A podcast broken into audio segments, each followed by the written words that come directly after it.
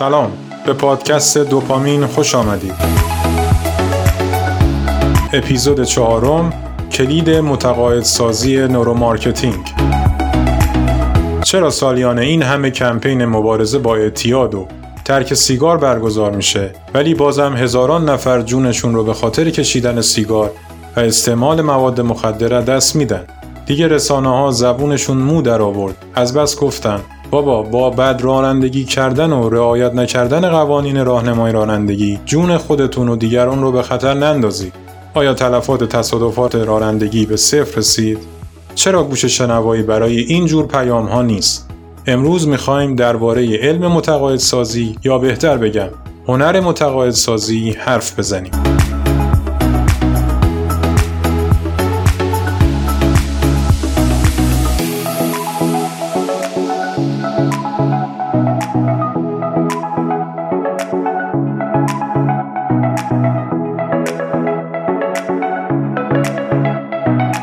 قبل از اینکه به بقیه پادکست گوش بدید ازتون خواهش می‌کنم. اگر دو اپیزود قبلی ما رو گوش ندادید اول اونا رو خوب گوش کنید و مجدد به این اپیزود بیایید و ما رو همراهی کنید.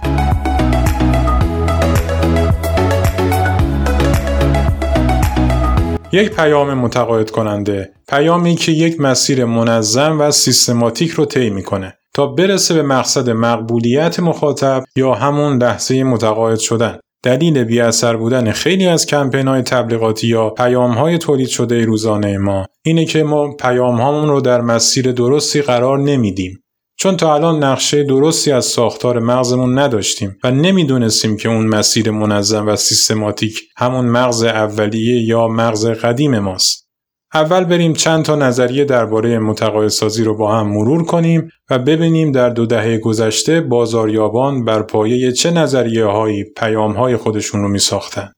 اولین نظریه مدل احتمال گسترش یا Elaboration Likelihood Model هست. این نظریه میگه وقتی می‌خواهیم یک پیام تبلیغاتی بسازیم روند پردازش پیام توسط مغز مخاطب رو در دو کانال عاطفی و کانال شناختی گسترش بدیم. یعنی اینکه هم دلایل منطقی خوبی ارائه بدیم هم احساسات شخص رو قلقلک بدیم. به این مثال دقت کنید. من می‌خوام یه ماشین بخرم. از دو تا کانال بهش فکر می‌کنم. اولین کانال. اینه که قیمتش با پولم بخونه مصرف سوختش پایین باشه امنیت بالا داشته باشه و غیره. حالا دومین کانال فکری منو در نظر بگیرید. ماشین باید رنگش خوشگل باشه حداقل بتونم 250 تا باش سرعت برم و از ماشین باجناقم هم گرونتر باشه.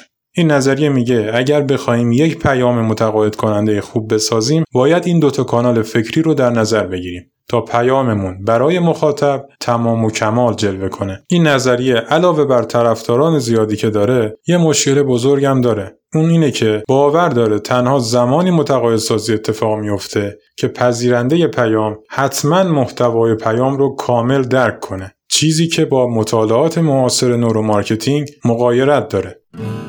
مورد بعدی نظریه مقاومت روانیه یا Psychological Reactance Theory. تا حالا به حقیقت پشت این جمله معروف فکر کردید هر چی رو که بیشتر منع کنید بیشتر انجام میشه. این نظریه همین موضوع رو به خوبی توضیح میده. ما آدم ها هر چیزی که آزادی شخصی ما رو تهدید کنه رو از زیرش در میریم.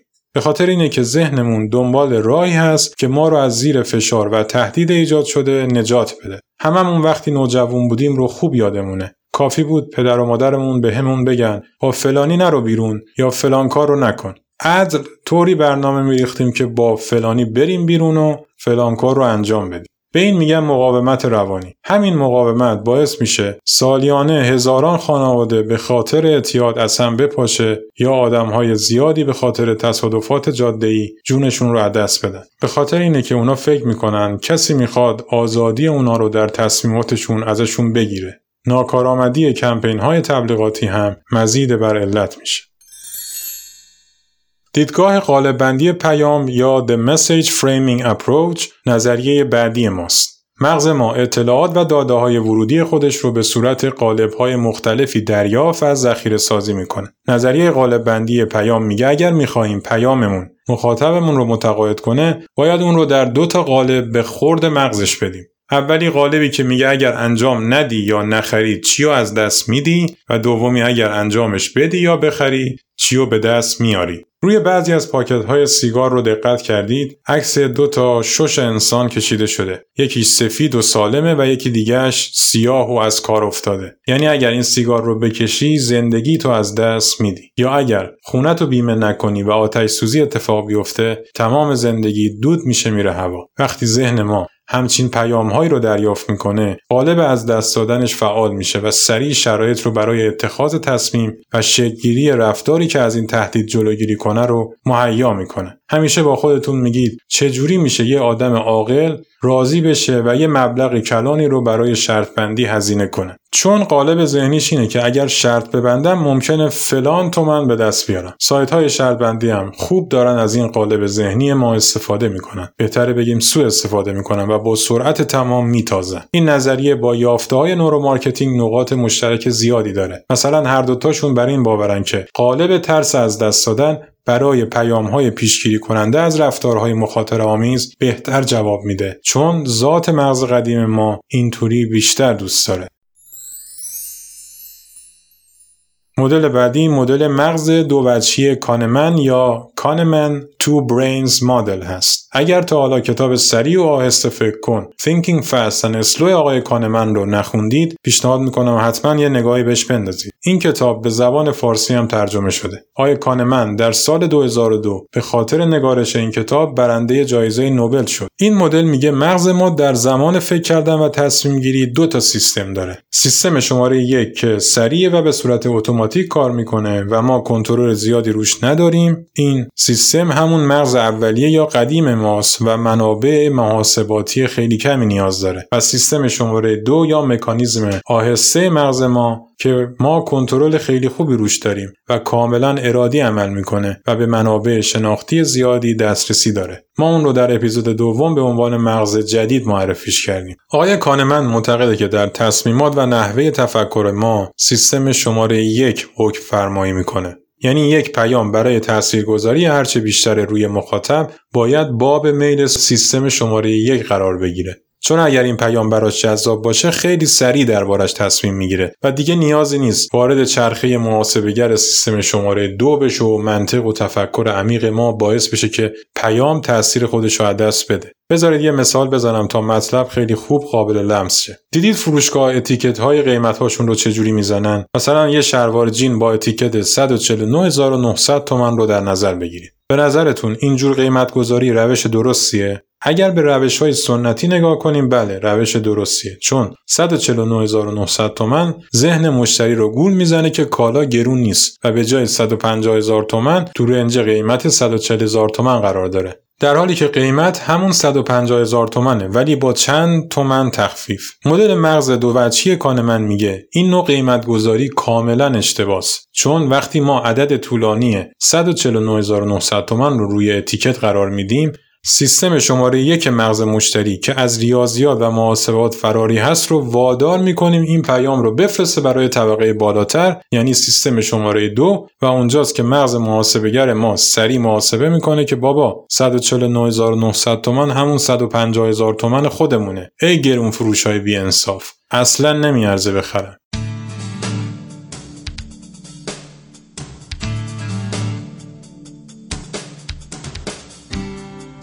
اگر هوشمند باشیم و از اعداد رند استفاده کنیم مثلا همون 150 هزار تومن سیستم شماره یک که عاشق مسائل ساده و رند هست جذب این کالا میشه و حالا این سیستم خیلی سریع درباره خریدش تصمیم می‌گیره. اگر زمانی که مشتری داره به قیمت رند خوشگل 150 هزار تومن نگاه می‌کنه با یه لبخند گرم نزدیک بشیم و بگیم مطمئنم که این شلوار در تن شما عالی میشه دیگه خرید مشتری قطعی میشه. چون سیستم شماره یک طرف رو ذوق مرگ کردیم.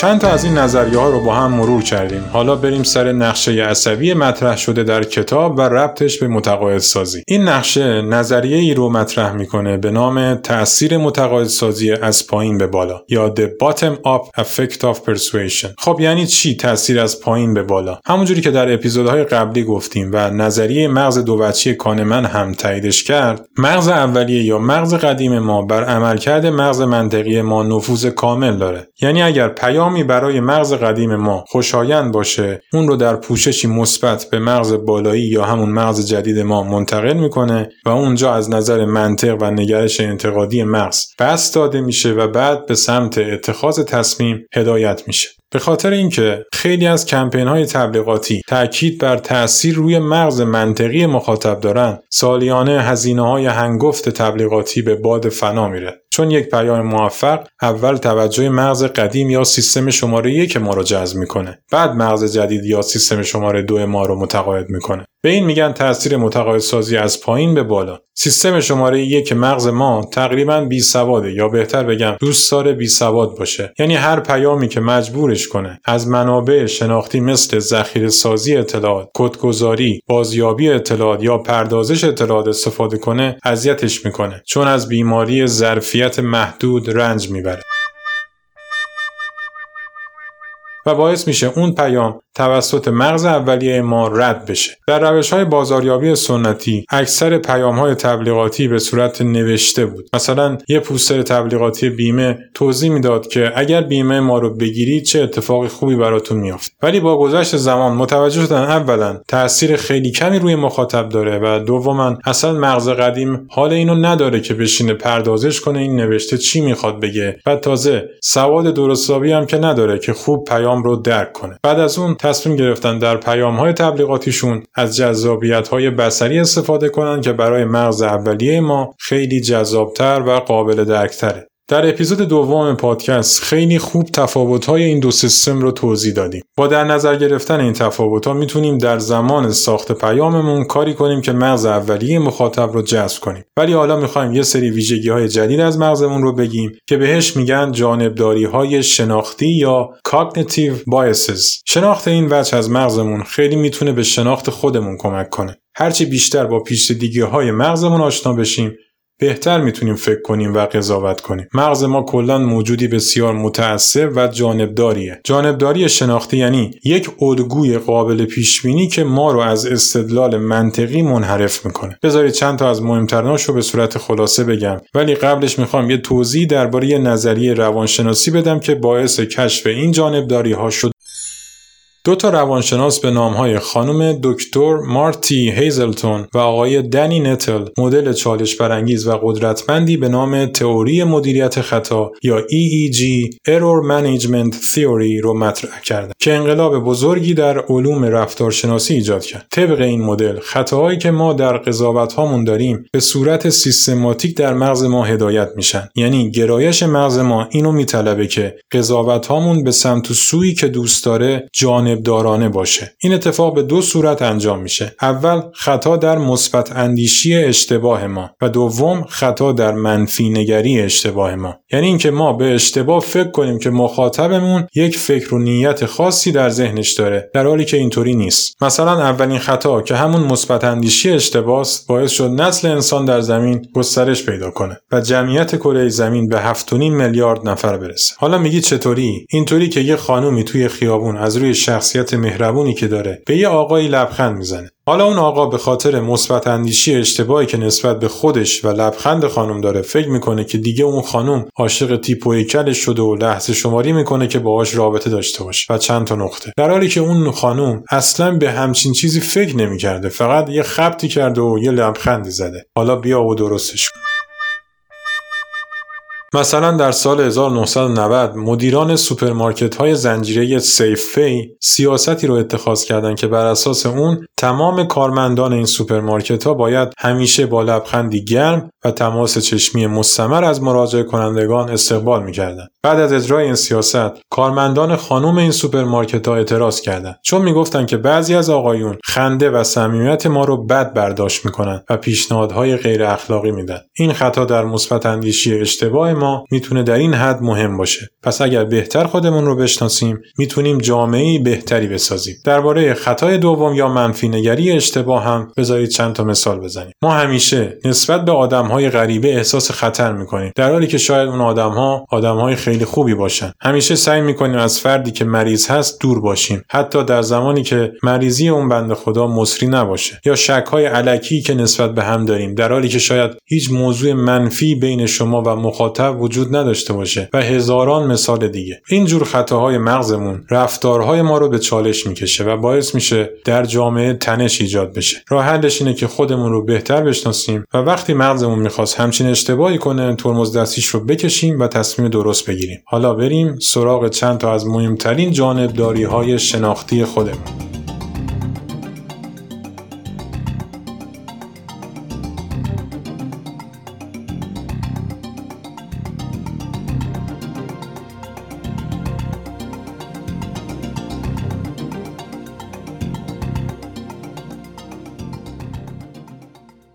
اولی جانبداری یک برش باریک یا The Bias of Thin Slicing هست. یعنی مغز ما بعضی وقتا تنها بر اساس مقدار خیلی کمی از اطلاعات تصمیمات غیر معقول می‌گیره. مثلا پنج دقیقه اول یه فیلم رو نگاه می‌کنه و بعد درباره کل فیلم یه قضاوت نادرست می‌کنه. مغز کاری به سطح تحصیلاتت و میزان هوشت نداره. دکتر مهندس یا هر چی که باشی با کوچکترین میزان اطلاعات ورودی در یک چشم به هم زدن تصمیم می‌گیره. در خیلی از موارد که گرفته میشه خالی از هر نوع منطق و اقلانیت دومین جانبداری جانبداری نسبیت یا The Bias of Relativity است. ذهن ما همیشه دنبال مقایسه کردنه. مقایسه کردن همه چیز. این باعث میشه ما توسط شرکت ها یا فروشنده های حرفه‌ای توی تله نسبیت بیفتیم. یعنی اگر اونا دو تا چیز تقریبا یکسانی رو بهمون پیشنهاد بدن و بعد یهو یه انتخاب کاملا متفاوت برامون رو کنن ما اکثرا سومی رو انتخاب می‌کنیم چون مغز قدیم ما دوست داره سریع تصمیم بگیره تقابل و مقایسه بهش کمک می‌کنه این اتفاق بیفته. حتی اگر به یک تصمیم اشتباه ختم بشه.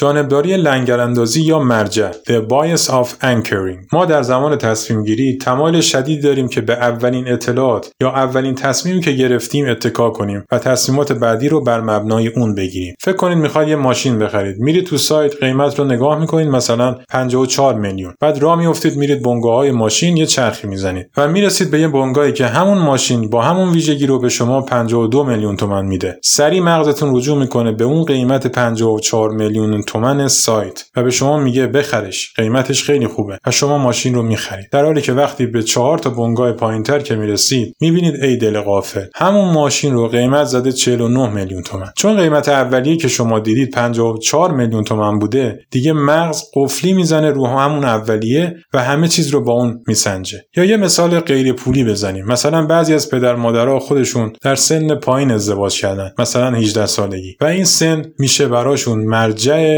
سن ازدواج. فرض کنید دختر یا پسر این خانواده 25 سالگی رو رد کنه. دیگه تو دید اون پدر و مادر یه دختر ترشیده یا یه پسر پیر پسر در نظر گرفته میشن که باید هر طوری شده ازدواج کنه. همین جانبداری شناختی ما شاید نتیجهش بشه کودک همسری یا ازدواج های ناموفق. جانبداری از چیزهای مجانی یا The Bias of Zero Cost. این همون مفت باشه کوف باشه خودمونه. یعنی مغز ما همیشه ترجیحش اینه که به جای هزینه کردن یه چیز رو مجانی به دست بیاره. دلیلش اینه که در چیزهای مجانی هیچ نوع ریسکی وجود نداره و مغز قدیم عاشق همچین شرایطیه. مثلا وقتی یک کالای گرون قیمت و شاید بیکیفیت رو با قرار دادن یک کالای مجانی دیگه کنارش به ما غالب می‌کنن. یا وقتی یک ملت به خاطر چند کیلو سیب زمینی مجانی دستی دستی گن می‌زنن به سرنوشت کشور کشورشون. جانبداری از هنجارهای اجتماعی یا The Bias of Social Norms. ما همیشه به صورت ناخواسته تمایل داریم مثل آدمهای اطرافمون رفتار کنیم و تصمیم بگیریم. چون فکر می‌کنیم اگر با بقیه فرق داشته باشیم به عنوان فرد مشکل دار قضاوت میشیم و توسط جامعه پس زده میشیم. این جانبداری مزخرف منشأ خیلی از شکست ها و بدبختی های ماست. مثلا اگر یک رنگ خاصی مد بشه هر شرکتی می‌تونه هر مزخرفی رو با اون رنگ به ملت غالب کنه. یا خیلی از چالش های مجازی که هیچ معنی و مفهومی نداره با کمک این جانبداری گسترش پیدا می‌کنه؟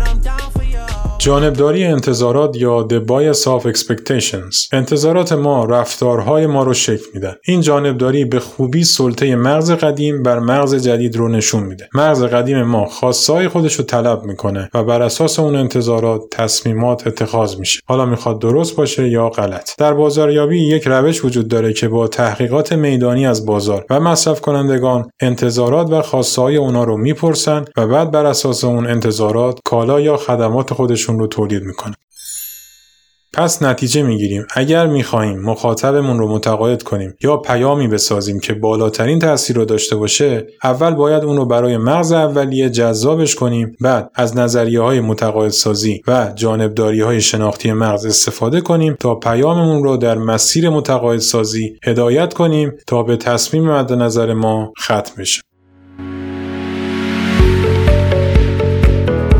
ممنون از همراهی شما. امیدوارم از شنیدن این اپیزود لذت برده باشید. من احمد جنتی هستم و خیلی خوشحال میشم اگر شما عزیزان نظرات و پیشنهادات خودتون رو با من به اشتراک بذارید تا ازشون برای بهتر شدن پادکست دوپامین استفاده کنم. می‌تونید به صفحه پادکست در اینستاگرام برید و یا به ما ایمیل بزنید تا از نظرات شما مطلع بشید آدرس اینستاگرام و ایمیل پادکست در توضیحات اپیزود موجوده. مواظب خودتون باشید و یادمون نره بهترین سرمایهمون دانشمونه.